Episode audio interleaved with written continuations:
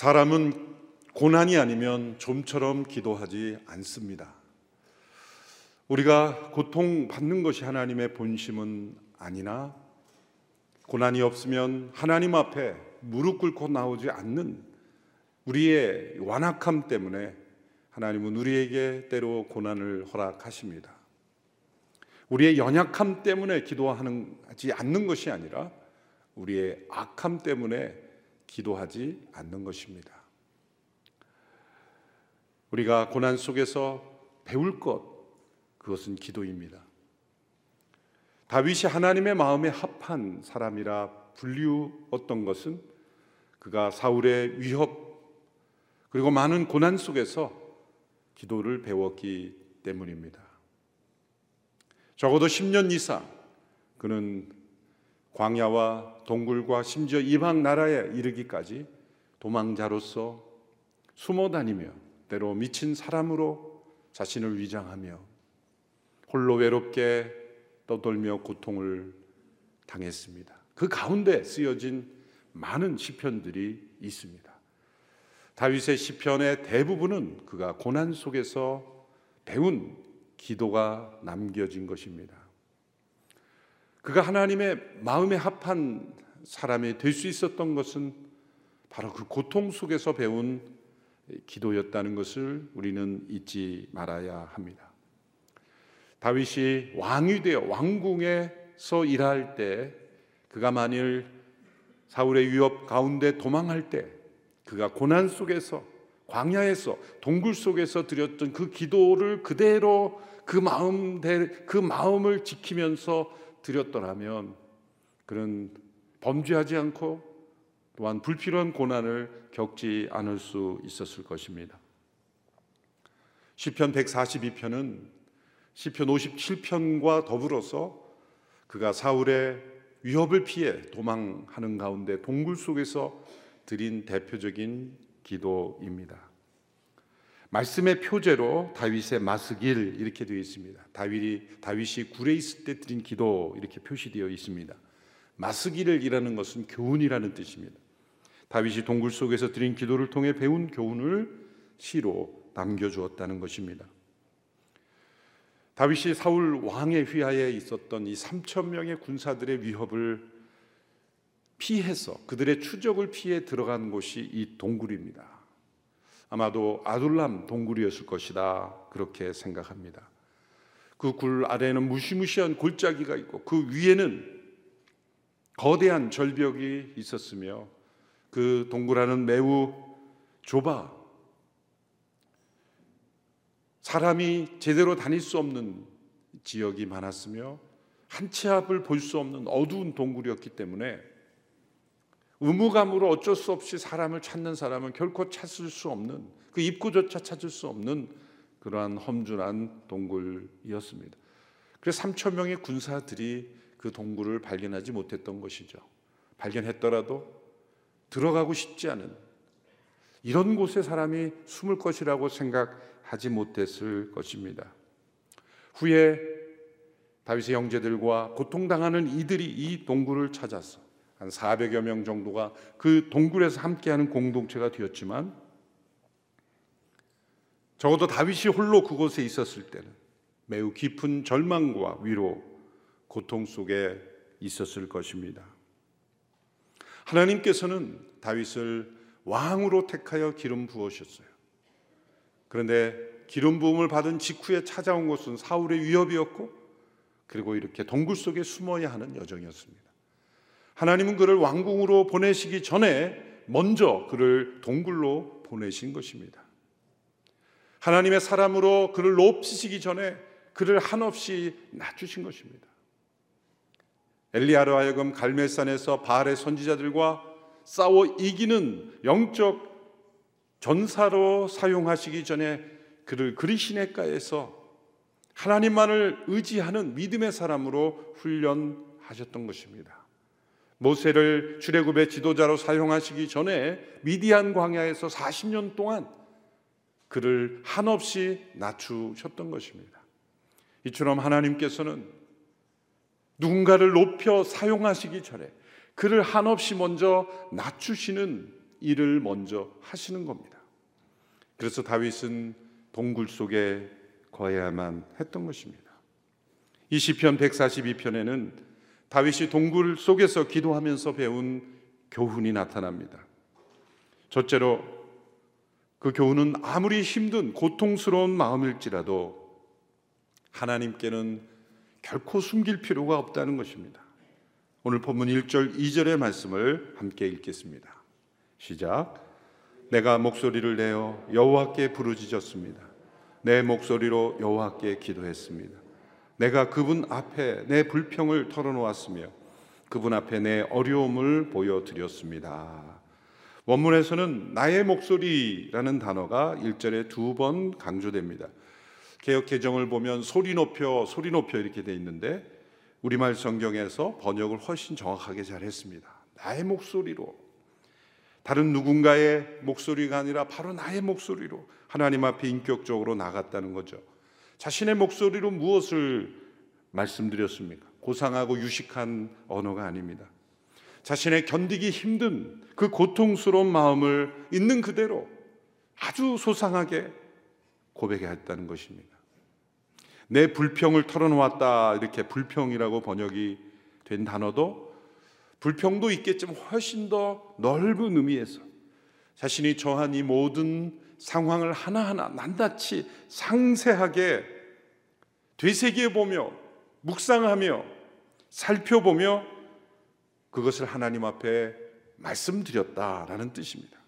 자신이 얼마나 두려웠는지, 얼마나 고통스러웠는지 모든 것을 감추지 않고 하나님 앞에 고백했다는 겁니다. 거기에는 물론 불평도 포함이 되는 거죠. 그러나 불평만이 아닙니다. 우리에게 이러한 믿음의 자세가 필요합니다. 이 수치를 감추려는 문화 속에서 자라난 우리 한국 사람들은 자신의 부끄러운 모습, 이 자신이 받고 있는 마음의 고통조차 고백하는 것을 꺼려 합니다.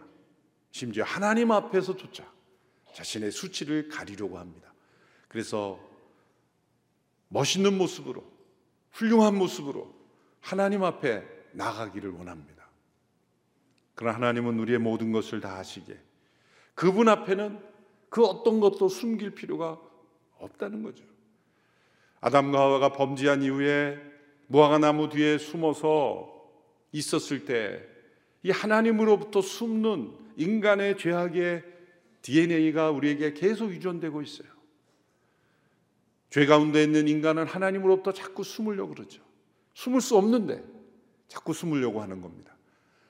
무화과 나무 잎으로 자신의 몸을 가리지만 가릴 수 없는데 자꾸 가리는 거예요. 인간의 모든 문화는 사상은 생각은 하나님 앞에 진실을 자꾸 감추려고 하는 것입니다. 심지어 고통 가운데서도 감추려고 하는 것입니다. 적어도 다윗은 이 고통 속에서 하나님 앞에 자신의 영혼을 벌거벗은 모습으로 그렇게 말씀드린 것입니다. 우리가 기도의 은혜, 기도의 열매를 적게 거두는 이유는 피상적으로 하나님 앞에 나가기 때문입니다. 마치 다른 사람의 문제인 것처럼 또 너무 막연하게 그렇게 하나님 앞에 나아가는 것이죠. 있는 그대로 자신의 고통스러운 모습을 그대로 하나님 앞에 하나하나 털어놓는 것. 그것이 우리가 동굴 속에서 배우는 첫 번째 은혜입니다. 두 번째 다윗이 경험한 교훈은 자신이 가는 길이 매우 위험한 길일지라도 하나님께서는 내가 어느 길로 가야 할지를 알고 계신다는 것입니다. 오늘 보면 3절, 4절의 말씀입니다. 3절, 4절 함께 읽습니다. 시작. 내 영이 마음 속에서 실망할 때도 내 길을 아는 분은 하나님이셨습니다. 내가 걸어가는 길에 그들이 몰래 덫을 숨겨 놓았습니다. 내 오른쪽을 보아도 나를 아는 사람이 아무도 없었고 내가 피할 곳도 없었으며 내 영혼에 관심을 갖는 사람도 없었습니다. 위험한 상황에 처하게 되면 우리는 갈 길을 알지 못하고 방향을 잃어버립니다. 어느 길로 가야 할지 판단이 잘 서지 않습니다. 마음에는 실망이 가득 차 있고 또 그 눈은 어두워져 있습니다. 주변에는 아무도 돕는 이가 없습니다. 그러나 바로 그러한 상황 속에서도 다윗이 깨달은 진리는 하나님은 내 길을 아신다는 겁니다. 그분은 내가 마땅히 가야 할 길을 아시고 그 길을 지정하시고 그 길의 모든 여건들을 주장하십니다. 지금 동굴 속에 숨어서 아무것도 할 수 없는 꼼짝을 할 수 없는 그 상황이 과연 나의 길인가? 그런 의문이 들지 않습니까? 내 인생의 길은 여기서 끝난 거구나라고 생각이 들지 않습니까? 그러나 그 모든 상황을 하나님께서 정하시고 그 여건을 주장하셨다면 하나님은 이 동굴로 끝나는 다윗의 인생이 아니라 그가 그 동굴 속에서 언제 나올지 그리고 그 앞으로 걸어갈 길이 어떤 길인지를 하나님은 아신다는 겁니다. 우리가 하나님께서 나의 길을 아신다라는 것을 체험하지 못하는 것은 아직 고난이 그렇게 극심하지 않아서일 수도 있어요. 스스로 견딜만 하다고 생각해서이기도 합니다. 그러나 욥의 고난을 보십시오.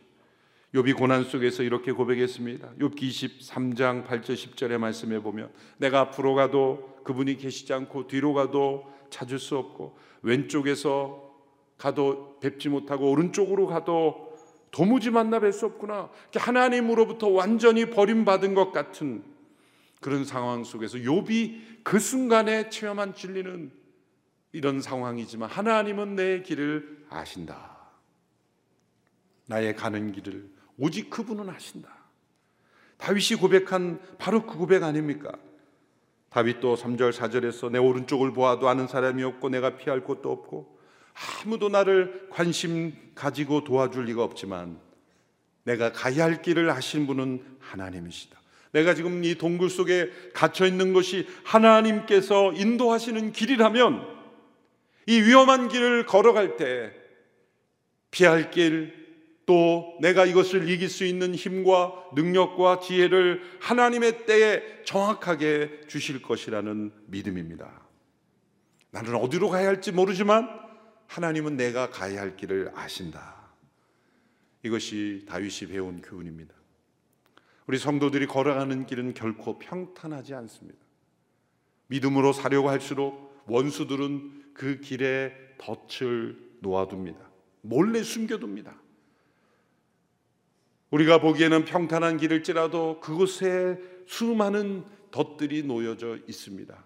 우리는 그 위험을 다 알지 못하기에 우리가 어느 길로 가야 할지를 아시는 그 하나님, 그 하나님과 동행하는 길밖에 우리가 어떤 길로 가야 할지를 결정할 수 있는 길은 없는 것입니다.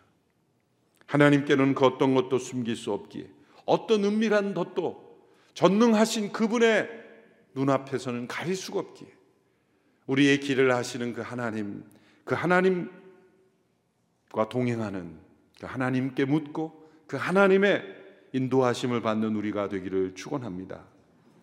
셋째로 다윗이 배운 교훈은 그가 지금은 이 감옥과 같은 곳에 갇혀 있을지라도 하나님께서 자신의 피난처가 되심을 깨달은 것입니다. 5절에서 7절의 말씀을 함께 읽겠습니다. 시작. 오 여호와여 내가 주께 부르짖습니다. 주는 내 피난처이시여 살아있는 사람들의 땅에서 받는 내 몫이십니다. 내 부르짖음에 귀 기울이소서 나는 너무나도 비참합니다. 나를 핍박하는 사람들에게서 나를 구하소서 그들은 나보다 강합니다. 내 영혼을 감옥에서 풀어 주셔서 내가 주의 이름을 찬양하게 하소서 주께서 나를 너그럽게 대하시면 의인들이 내 주위에 몰려들 것입니다.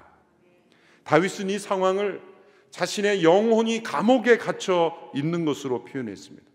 육신이 동굴에 있는 것보다 더 고통스러운 것은 영혼이 감옥에 잡혀 있다는 것입니다.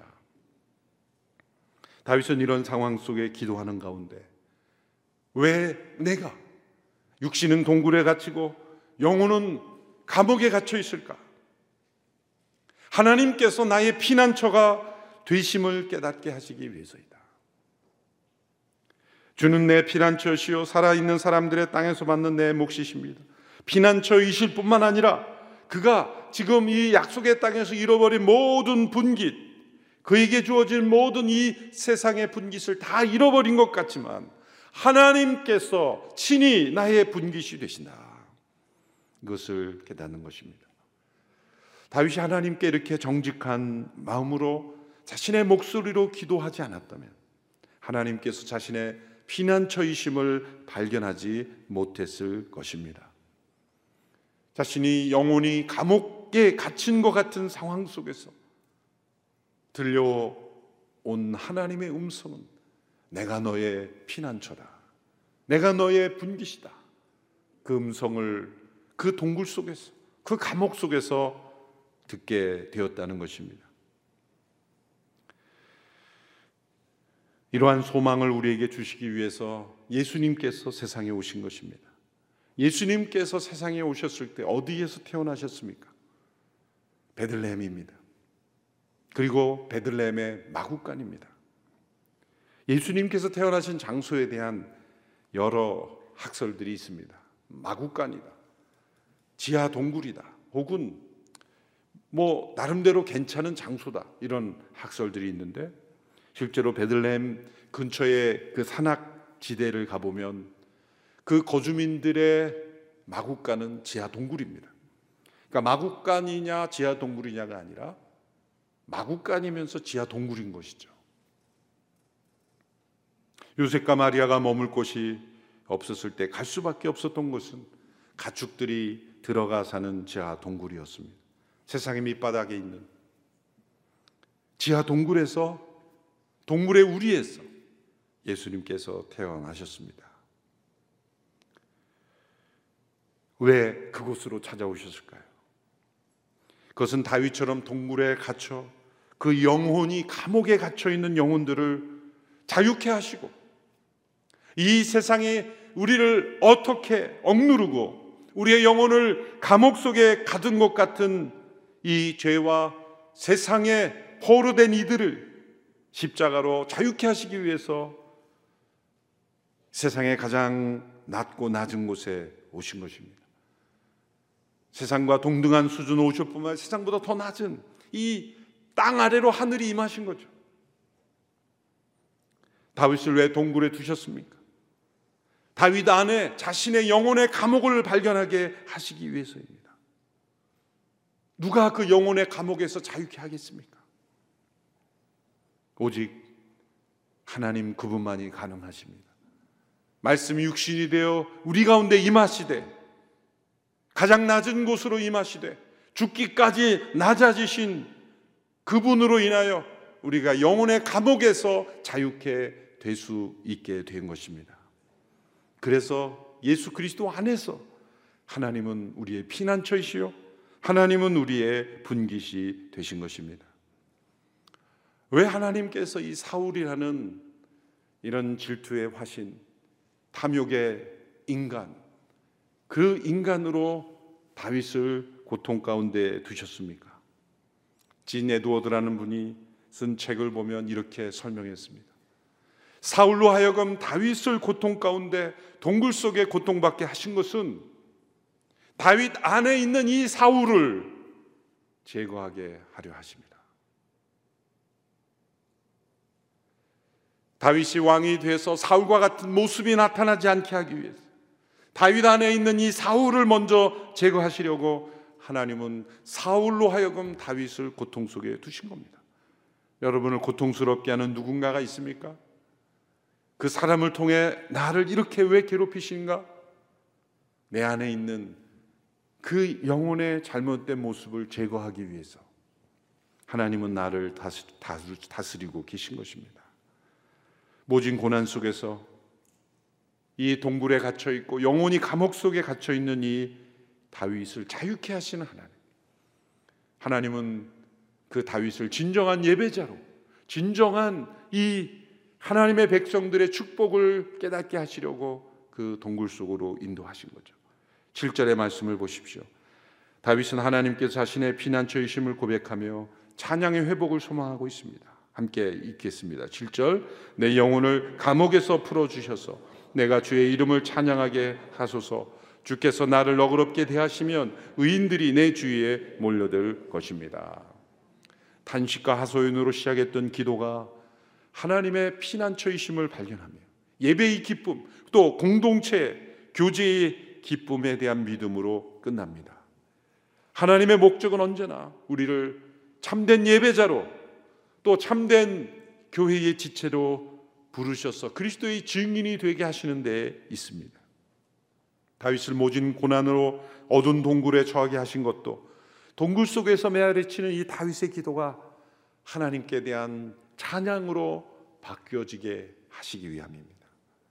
그를 처절한 고독 속에 처하게 하신 것도 참된 이 교제, 믿음으로 얻게 된 의인들의 이 교제, 축복을 누리게 하시기 위함입니다. 코로나 팬데믹은 전 세계를 마치 동굴 속에 넣은 것과 같은 상황에 처해 있습니다. 우리 각자가 또 처한 상황 속에서 어둡고 힘겨운 동굴 속에 처해 있는 것과 같은 것입니다. 다윗처럼 모든 사정을 낱낱이 하나님 앞에 토해내시고 고백하십시오. 또한 나는 나의 길을 알지 못하지만 하나님께서는 나의 길을 아신다는 믿음을 가지십시오. 그리고 하나님이 나의 피난처이심을 믿으십시오. 그럴 때 우리의 탄식은 기쁨의 찬송으로 바뀌게 될 줄로 믿습니다. 아무도 관심을 기울이지 않았던 그 영혼의 고통 속에 있던 영혼의 주변에 하나님의 사람들을 보내 주실 것입니다. 함께 공동체를 이루어 부활의 증인이 되게 하시는 일에 귀하게 사용하여 주실 줄로 믿습니다. 기도하겠습니다.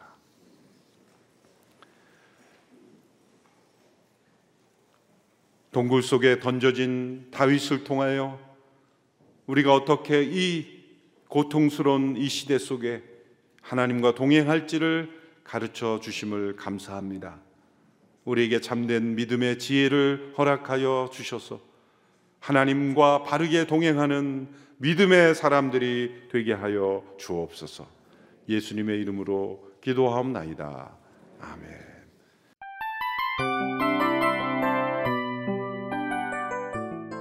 이 프로그램은 청취자 여러분의 소중한 후원으로 제작됩니다.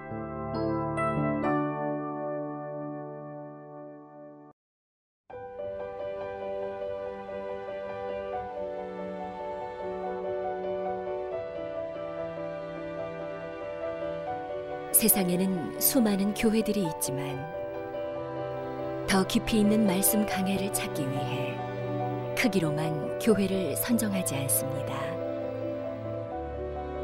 보다 좋은 영적 콘텐츠를 더 많이 나누기 위해 방송비를 받지 않습니다.